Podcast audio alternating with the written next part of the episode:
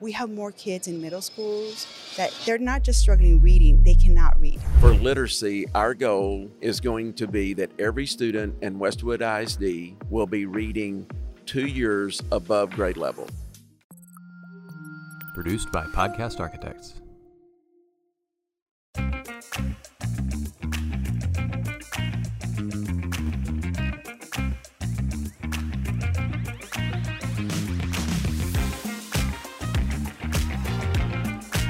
Welcome back to another episode of The Path Forward here at TASA Midwinter 2024 with Evolve to Solve. So I have a couple of brave participants. the man, the myth, the legend, Superintendent Westwood, the great wood of Westwood, Wade Stanford. Wade, welcome to the show. Thanks, Rick. It's exciting to be back again, you know, just to uh, to just like lean into this work and uh, and learn together. You know, you're you're one of our favorite guests. You're one of everyone's favorite guests. Everybody's like, "Hey, when you have Wade on?" It's like, "Hey, do y'all just want Wade to have the show?" I mean, because I'm no, I'm trying. They they don't want that, Rick. Uh, I do a, a, a, a radio show every two weeks, and I can tell you they don't want that. That's a good. and let me introduce our our hot seat for the day, friend. Curriculum Associates Vice President Claudia Salinas. Welcome. Muchísimas gracias and and I must say, this was spur of the moment. So Claudia, she she graciously accepted, not knowing what she was getting herself into. And so the rules, right? Not scripted. We have not talked about questions or anything. We're given a chance as a as a superintendent to dive into something that is a struggle, maybe for their district, maybe across the state. And we've got a service provider that maybe can help, but there's probably going to be a little push and pull. So wait, let's just jump right in. Wade, you start us off. Yeah. So uh, Claudia, I, I, just I commend you. Um, you know, we're in a in a time that, um, you know, coming out of a pandemic and uh, and working and and the state increasing the standards without being able to tell us what the standards actually are. Um, and we're we feel like we're shooting in the dark. But I commend you for coming on and, and saying that. And uh, you know, the, the, the cool part, Rick, is is that uh, uh, we actually use the product, mm-hmm. and uh, iReady is uh, is used at our elementary campus. So, um, for for somebody like me that's at a superintendent level, that um, that actually knows we're using the product, but but I I probably don't understand everything that it does. I know there's some diagnostic in it, and I know that it works on ability levels and things like that. So, kind of give us a, an overview of what like iReady does. Yeah, absolutely. And thank you for. I am honored to be here because I think about education like it, it does take a village, and as a provider, content developer, partner. That's how I like to see myself as a partner to you. We're part of your community. So we want to make sure that we're working for student achievement and growth. But if I step back about iReady and what I think about the standards and everything that's changing, one of the things that is critical for us is when we tell you, a superintendent, uh, your board, a leader, a teacher, we need to tell you where your kids are in relation to grade level. So when you only look at data, at that normative data, you're comparing kids against other kids, right? And unfortunately, right now, we're looking at the whole bell curve of students across the country has shifted backwards about 9%. So you can look at normative data and you can say you're at 37% percentile norm, but unfortunately, that's already a grade level behind, and right. sometimes two grade levels behind. So the key thing is like when we look at data and we think we use our diagnostic, we provide data that tells you tells the teacher where the students are in relation to grade level, to the TEKS, the ungrade level TEKS. We can also give you the norm. But the key thing is once you have that data, because we are data rich, like we have data everywhere. What does a teacher do with that data? Because and we, I think that's the key right yes, there. It is. I think key. that's the key you know, Rick, that you, you've got data, and, and I think we are, I think we're very rich. I think, as a matter of fact, I think we have too much data mm-hmm. at times. Uh, we like to say we're, instead of data driven, we want to be data informed. Exactly. And so, yeah. And what are those actions? So, a teach. I, I we also talk about uh, treating teachers' time as gold. Yes. That is the only thing you're not going to get back. It's time. But if you think about if I can save teachers time by telling her this is what a child can do, and this is this the next step for you to do with that that student, in that zone of proximal development, and then at the same time have our iReady personalized lessons supplement or extend the teacher, that is what makes the impact the most. So it's you get your data, but now what do you do with it? Absolutely. So I, have said this in the past, and I'm going to be guilty as charged, and I want you to tell me why I'm wrong here. Sometimes I think of, of platforms or ed tech or any type of provider like a diet, right? There's a million diets out there. And then if you say, which diet works? I would tell you all of them work if you do exactly what that diet says. If you want to eat cab- cabbage soup for 13 days, you'll lose weight, right? If you want to do keto for 10 months, no carbs, you'll lose weight. But it comes down to, you know, really what can you sustain? What mm-hmm. can you take in small in small doses and make habits out of? But there's kind of a perception like, hey, there's a whole lot of stuff out there, but what actually works and, and what can I use uh, to impact my students? Is that right? Wrong? A little bit of both. that, that is right. We were we were talking about John Hattie, Dr. Hattie, and his meta uh, analysis that he does. There are things that we should be doing in education that are proven to impact student success. For example, goal setting. Goal setting is like 0.8. That means like if you help your students set goals, they will reach those goals because they know what they're aiming for. It's like you guys were talking about football and you're coaching and how great you look when you coach. Uh, that's exactly not the opposite yeah, of what we were talking about. I think about. we said just the opposite, Claudia, but that's okay. I like the way you spun that. but you said goals. You're like, guys, we're going to win this game. We're going to get so many points over the other team, whatever the goal is. Goal setting is critical. So that's part of that. It's not just a platform, it's also that professional learning, that partnership, helping teachers goal set with students using data chats then principals goal setting with teachers. How do we move your class? And that goes back to the other part about goal setting. There is typical growth that a child gets within a year, but there's also stretch growth. And that's what we think about it with our growth model. We, we cannot just get the typical growth because that's not enough. It's if not. we only think typical, we are going to be very far behind grade level by the time we get to middle school. Mm-hmm. So we have to stretch them. We have to figure out what is that goal that has been proven that kids can get to. It's a little bit more ambitious, but it is attainable. So goal setting is key. Instead of just this platform, we provide the data, the instructional next steps, but we also help teachers, principals, school leaders, you, how do you as a superintendent, how do you set those goals that are attainable because you have those that data point. So dig into this piece. So so I, I, I support that 100% on the goal setting and and then the actual the writing down of the goal because without writing it down it's not going to happen. That's right. i think there's research that shows that. So iready has a goal setting component in it. Yes. Okay. So rick i want to dig into a piece that you talked about because and then i want to get back to the stretch goals. Um, and I'll, I'll, have to look at my phone to to look at this book that i'm reading. Uh, so like there's a million diets out there right and um, a million ways to get there. What makes iReady better than the others? What What do you feel like separates iReady from other intervention? And I'm gonna say intervention, but support partners. And I love the way you said that because mm-hmm. in Westwood we we consider you a partner. Thank you're you. part of the family. You're part of the Panther family. Um, and so, what separates I think, the product? I think it's our service. So one of the things that's very interesting is like for every one person that's out there working with you at the very initial part, we'll, we'll call them air quotation sales. There are four people that service you. That is our data analytics. So I have a, another district, like for example, Tyler ISD, they want to compare how they're doing to other districts that look like them. So our data analytics does custom reports so then they can see themselves compared to other districts. If we're looking at teacher incentive allotment, we have our data analytics teams that helps with that component as well. So that service is key because it's not just you get iReady and we walk away. We are constantly trying to make sure that their your implementation is successful because again, I'm part of your family, I'm part of your community. I am a stakeholder and I have to make sure that your kids are growing. If they're not growing, you should fire me.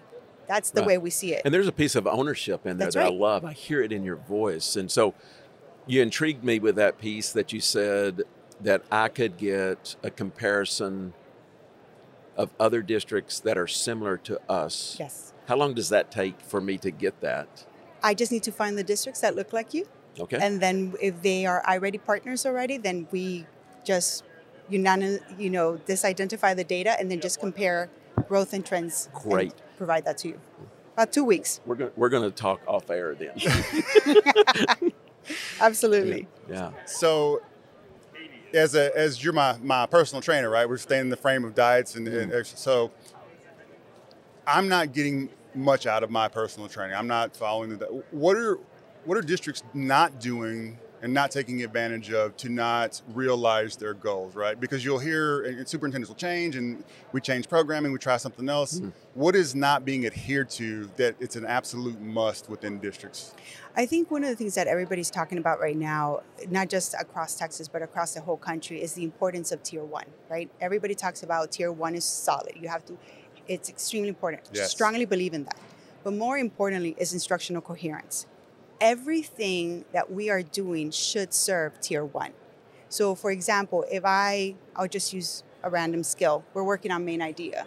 What we see is that the teacher is teaching main idea, but then they're being pulled into a small group, and in small group, they're doing something else. And if that child is special ed or has an IEP, they're working on other things. So there's no coherence happening. And so when we think about iReady, our goal is that instructional coherence. So we think about iReady will identify where the kids are and what they need to work on, but at the same time, we created a what we call prerequisite report. And this is based on TNTP strategy. We're like, you have to make sure that you're creating an acceleration plan, not just, you know, differentiation.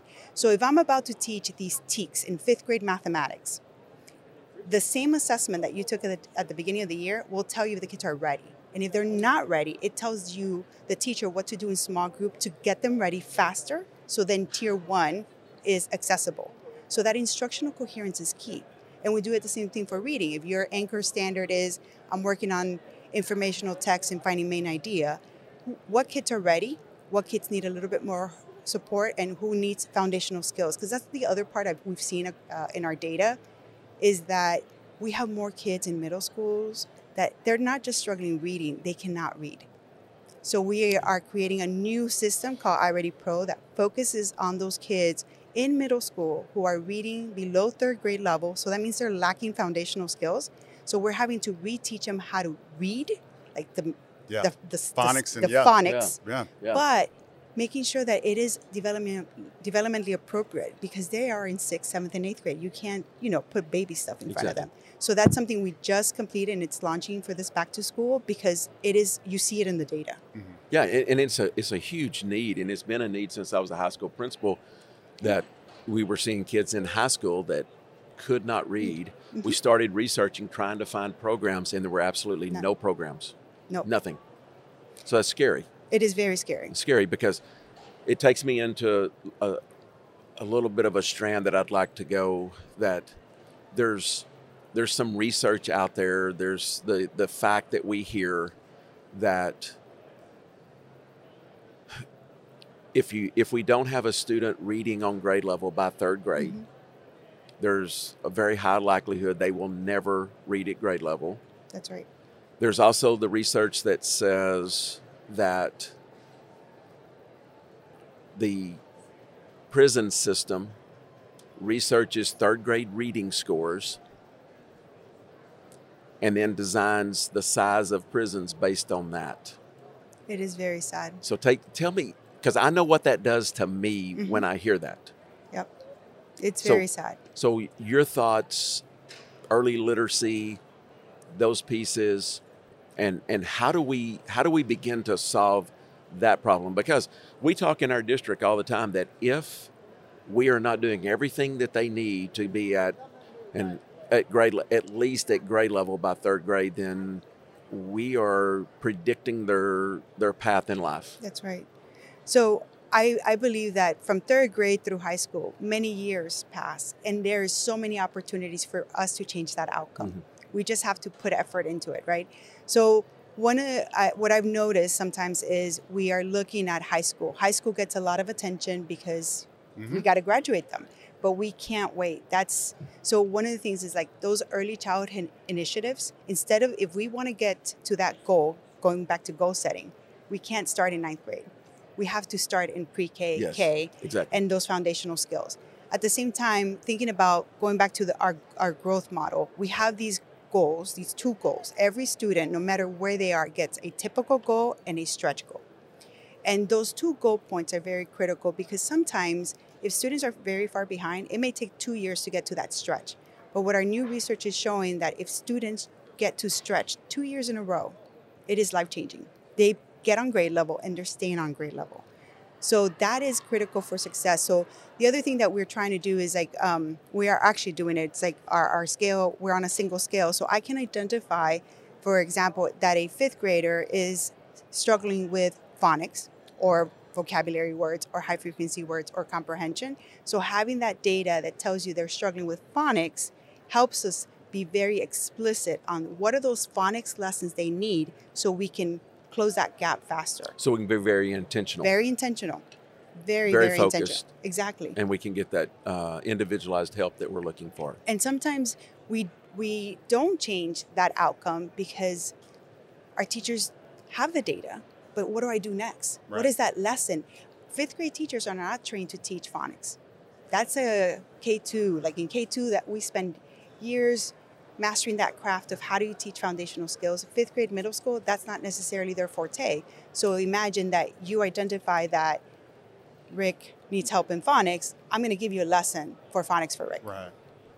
So, one of the things that that uh, well, it's been a talk for for a long time, right? But it seems to come to a, almost falling off a cliff. Now we have a a teacher issue, meaning Mhm. It's very difficult for districts to hire, retain, recruit. Uh, I think on the whole, most superintendents would tell you that the quality of teachers has lessened um, just because there's not as many wanting to come into the craft, and therefore you're kind of having to take what you can get. So you've got kind of both ends of the spectrum where you have students that are struggling to a greater degree, and now you have teachers that may be less skilled.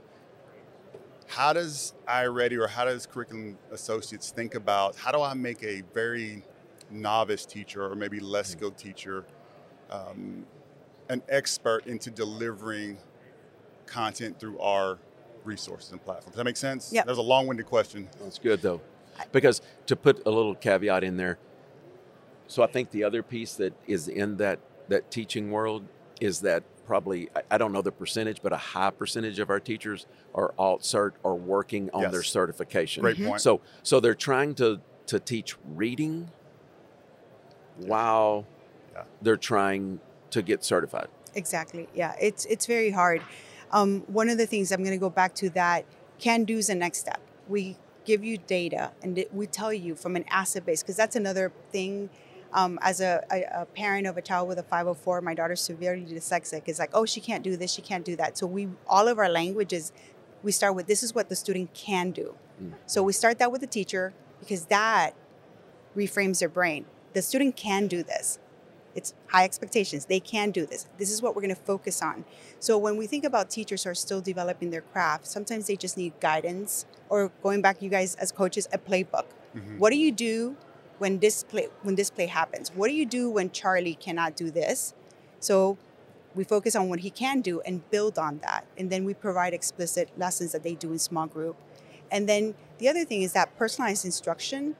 If we think outside the box, that personalized instruction. So if I have someone who is not an expert in mathematics, my background is mathematics. I love literacy, I can read, but I'm a math person at heart. Most elementary teachers, math doesn't come to them as easy. So one of the things I, I always share with um, district leaders is like, hey, if you're going to have that person who doesn't know the math, use our digital lesson and use it as an anchor point and do it whole group. And it is fascinating to watch. Teachers are like, oh, that's the conceptual development of teaching that math. Because the lessons are de- designed to be instructional, not just answer choice, answer choice, and move on. So So that it's, also so helps. it's actually almost like a professional learning Yes. piece It is. in there. Yeah. It is. and Very that's that was going to be my my belief is that uh, companies providers are going to have to embed both ends Yes. of the spectrum into what they're Yeah. developed. It has to be a PD a, a PD for one end and you know the the curriculum for the other end. Yeah, and one more thing I'll add to that for that PD, like if I, I'm an English learner, if you cannot tell from my accent. I was born in Nicaragua. And so I one of the focus I've had for a long time is like how do we create content that in, integrates those linguistical strategies because some teachers they're getting certified. They may mm-hmm. not know anything about English learners. They may not know our ELPs, but we have to address the linguistical needs that our students face. So we in- integrated them at point of views, so they're there. So whether the teacher is still getting learning about that, they're going to be able to. The students are going to have that access to that content. That's good. That's good. So, Rick, if it's all right, I don't want to shift to the stretch goal. You're you're you're, you, are the host. Um, Claudia, you talked about stretch goals, mm-hmm. and and so I'm. This is something that we're really starting to focus on in our district, um, and so um, I think it's pretty cool that we're on a podcast, and I'm going to talk about another podcast that I listen to because I love listening to to different podcasts. So I was listening to Ed Mylett's podcast, and he had a, a person I hadn't looked down because I want to make sure I get it right. He had Dr. Benjamin Hardy on with him, and he was a co-author of a book that's called 10x is easier than 2x, and so it's a um, it's about um, it's really in a business aspect, and I'm just starting to read the book. But the, the concept is this that a 1x or a 2x goal is something that basically any of us can achieve right. without changing much in our life. We just change about 20% of what we do. We can keep 80% like we're doing, and we'll achieve that goal. But if we were to go to a 10x goal, which is huge stretch, mm-hmm then we have to change roughly 80% of what we're doing mm-hmm. to get there. So we have to really look at that piece. So in our district, we have begun developing 10x goals. We also call them unachievable goals because when most people hear them, they look at me and go, wow. And so there's these goals. And so for literacy, we're we're probably going to unveil it on your podcast, I guess, Rick. I love it. Yeah. Um, and so I want Rick, I want you to watch Claudia's face okay. when I say this. Okay. So we're getting ready to to work on, and we've got the goal. We just don't know the time frame yet, but we're going to put a time to it. And so for literacy, our goal is going to be that every student in Westwood ISD will be reading two years above grade level. That's awesome. What do you think about her face when I That's said awesome. it? That's awesome. I think that as a as a passionate person, she's excited, but also she's like, that's a heck of a goal, Wade. yeah, I actually I'm already thinking. I'm like, okay, what do we need to do to support you to there that you goal? Go. So there, there's my question. So, as a trusted partner, and and, and the fact is, I we cannot continue doing what we're doing and get there. That's right. Yeah. We can't. Yeah. So we have to look at everything we're doing across the board, and I, and I do agree with tier one instruction is huge. So we have to look at that.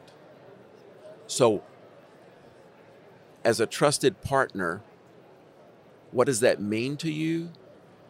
That 10x go, unachievable go, which is going, so we, we say it this way it's an unachievable goal that we're going to achieve. There's no question about it in our district. So, how are you going to support that? What do you think about that go? Number one. And then, how, how do you feel like y'all specifically can support that? How can vendors start supporting that work? So, I actually I love the 10x. I, I was thinking going back to the diet. If I don't drink water all day, I can I can lose that one percent that I need to lose. But that ten percent is like the, the that that ten x goal that I need to get to. So immediately I think about like sitting with your team and talking about that instructional coherence. If this is what we need, like what are the tools that I already have that can support you? And if I don't have it, I'm the first person to say, I don't have that. Let me see if I can get it built. But if not, let's look for something else. But it's like, um, I remember one of my former leaders would tell me, you have to plan your work and work your plan. Yes. So we need to sit down and plan what that looks like. And then one of the other things I think about also, in order to get to that 10x goal in literacy that you're saying, Wall Street Journal just per, uh, just published an article about three weeks ago, and when we they look at the data, what we're seeing is that students are coming in like I think it was two to eight percent years behind Mhm. in kinder already. Yeah, so they're already behind. And so one of the things I think about is like, what are we doing that early literacy? How do we develop a strong foundational skills program that is of high quality, that is knowledge based, that um, can be embedded in order so so we can definitely help you solidify those foundational skills so they start reading to grade levels be, uh, above. And then I also think about looking for um, engaging text that is helping them connect with things they want to read about. Exactly. So there has to be that interest level Yes. for that student to read. So I think, so I think that, and you talked about, I think you said iReady Pro. Yes, for middle so school. right for middle school. So I think that's going to be valuable because we know we're we're already behind. Mhm. So we have to do that even as we start working on our early childhood literacy to try to get keep from getting further behind and at some point stop that.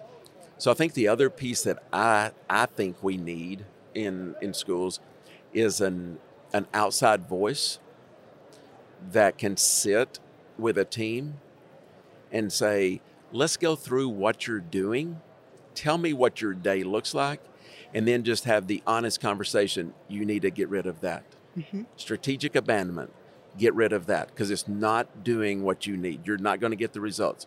The, the great lesson that I love, the one that I love to do, it's not getting that. Yeah. And so I Yeah. think we need that outside voice to come in. Yeah, actually, so it's interesting you said that we're working with a district around the central uh, Texas right now on uh, that strategic abandonment. I should call it addition by subtraction. Mhm. Let's subtract some stuff so we can add growth. Yeah. But we did that. We actually worked with them and thought about all the things they have and how do you start thinking about what are redundancies, for for lack of a better word. But yes, it is all Or, about or just ineffective or practices. ineffective practices. Yes. May, Yeah. may I may I make a suggestion to that thought? Right. Mm. If if you're doing that with your teachers, you got to do it all the way up the ladder, right? Mhm. Because you you know this as as well as anyone, Claudia, is all the stuff that gets in the way from top down. Yeah. Like if we if this time is sacred and this is a 10x goal, what are we requiring in terms of meetings, in terms of engagement, in terms of all these things that certain people own that may have to relinquish that ownership because if we keep it as is, that goal we can't meet it. Yeah. Because we're taking away, and I, I'm guilty as charged of doing that, calling meetings, you know, and, and not thinking through, all right, what's that impacting at the campus level, right? I'm expecting them to do this, and yet I, I you know, we got this meeting and that meeting. Um, and, and a lot, if the meetings aren't valuable, you know, we got to be strong enough to say, we probably could do that a different way or, or Mhm. you know, another form of communication. Yeah, my husband, uh, he's a classroom teacher. He uh, changed careers after working for uh, Children's Medical Hospital, running risk management. He's like, I want to do something different. So he's a classroom teacher. And he talks about this every single night when I'm home. He's like, I don't understand why they're asking me to do that. Like, my focus should be on my students. And that thing that they're asking, I won't name it or the district, but that thing that they're asking me to do is taking away time from my students. So I'm not going to do it. I said, okay, tell your principal you're not going to do it. He's like, I already did. I told them I'm not going to do it because it's taking away time. Like them walking into my classroom and they want me to acknowledge them. I'm like, nope, I'm here to teach. That's what I'm here to do, to excel my students. I'm here for them, not for the adults. Mhm. So it's kind of goes thinking about everything. What are the things you need to take away to make that precious time that they need to focus on teaching? Absolutely. Yeah, and I think Rick, I think you you nailed it because I think we automa- automatically go to what's the teacher practices, but I think we have to go to admin practices too, Absolutely. and start saying what are we requiring, what are we doing, what barriers are we creating, and I th- again, I think that's where an outside voice Yeah. can help. Um, I will just- be there. Okay, just yeah top leader actions that's one of the things we've been focusing on what are the top leader actions from principals in order so they they think Mm. about what is it the things they should be focusing on to help student achievement top leader actions. Yeah. What What are you removing from the plates Yeah. of your Mhm. teachers? Yeah. What are you removing? What can we remove from their their plate? How do I free up my assistant principals, my instructional coaches to be in the classroom? Yeah. You know, and that's trying to always focus in that regard. And it, it, it's a struggle because you're a lot of times, I say you're, but collectively, central office will push back on that because they own some of those things, Mhm. right? Those things that get into the into the mix of being able to highly focus on on what's important. Um, Yeah, and then Rick, just I mean, just people that know me know that I'm, I'm very transparent in this. Sometimes central office people want to feel important, a hundred percent. and so so they have these things so that it looks like there's good stuff happening. yes, you know. So I think we have to, I think we have to be very aware of that also. You got one more heavy So- hitter that you want to ask? No, I, I, I think it's um, so I, I don't think it's an ask, but I think it's a it's a partnership Mhm. piece that what I think what as a district what we're looking for is what we have that partner, but I think it was it's going to be really cool when we come back a year from now, Rick, Mhm. with Claudia, and we talk about the success story that we were the model school that got our students there, and Yeah. and I I literally believe if we can refine our focus, if we can refine what we're doing, that there's no reason we can't get there. And I think we can change the research of what it ta- how long it takes to get students there. I think it's completely. I'm all on board for getting to your 10x. And my, Okay. my challenge for for for you, Claudia, um, because I know you, uh, is Wade should know everything. Like he's gonna should be your biggest champion come next year, right? Meaning, you are so embedded in in the success of Westwood that he is trying to come back on the show with you because of the of the job that the students have done, and you know, be the be the the light and the support because more and more districts are going to need help. I mean, it's just not going the other direction, unfortunately. No, as a country, as Texans, we have to. We all have to move up. We do because here's the bottom line: our kids deserve it. They do. Not just our kids; all kids All deserve kids, it. all kids deserve it. Yeah. Yeah. Well, I want to thank you both, Wade, Claudia, for jumping in the hot seat and taking a couple of questions from us and, and enjoying TASA Midwinter. So you're welcome back. We're going to schedule it for next year. Yes. So you got a little pressure on there. Yes. So- he he's gonna have my personal cell phone, and he is gonna text me just like he texts anybody on his staff at any time. And you know, and you know, he's prolific on social media. So if you're doing a good job, you'll hear about it. If you're not doing a good job, you'll hear about it. uh, so before we go, Claudia, how do they get a hold of you? How do they reach out to Curriculum Associates if, if a district needs help? Yeah, absolutely. You can just go to our website, curriculumassociates.com. Um, there's our Texas landing page, or you can just literally just text me 214-519-3677. That's how committed I am to helping our students grow. You Just- heard it here first. That's Wade, how do how do does anybody get a hold of you if they need if they need some help, if they need just a little encouragement? You bet. And so you can reach out to me on, on I have three different platforms, social media. On Twitter, it's Wade, at Wade Stanford. And then on, on LinkedIn, uh, you can just Google me or search on there, Wade Stanford, then Instagram.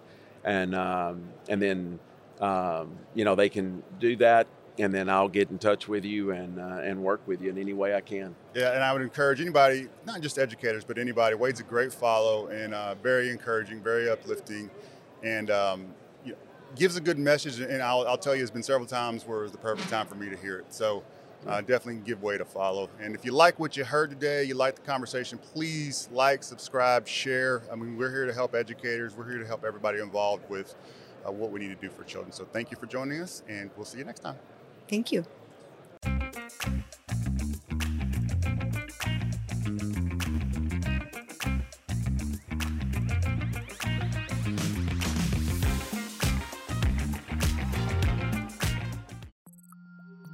Produced by Podcast Architects.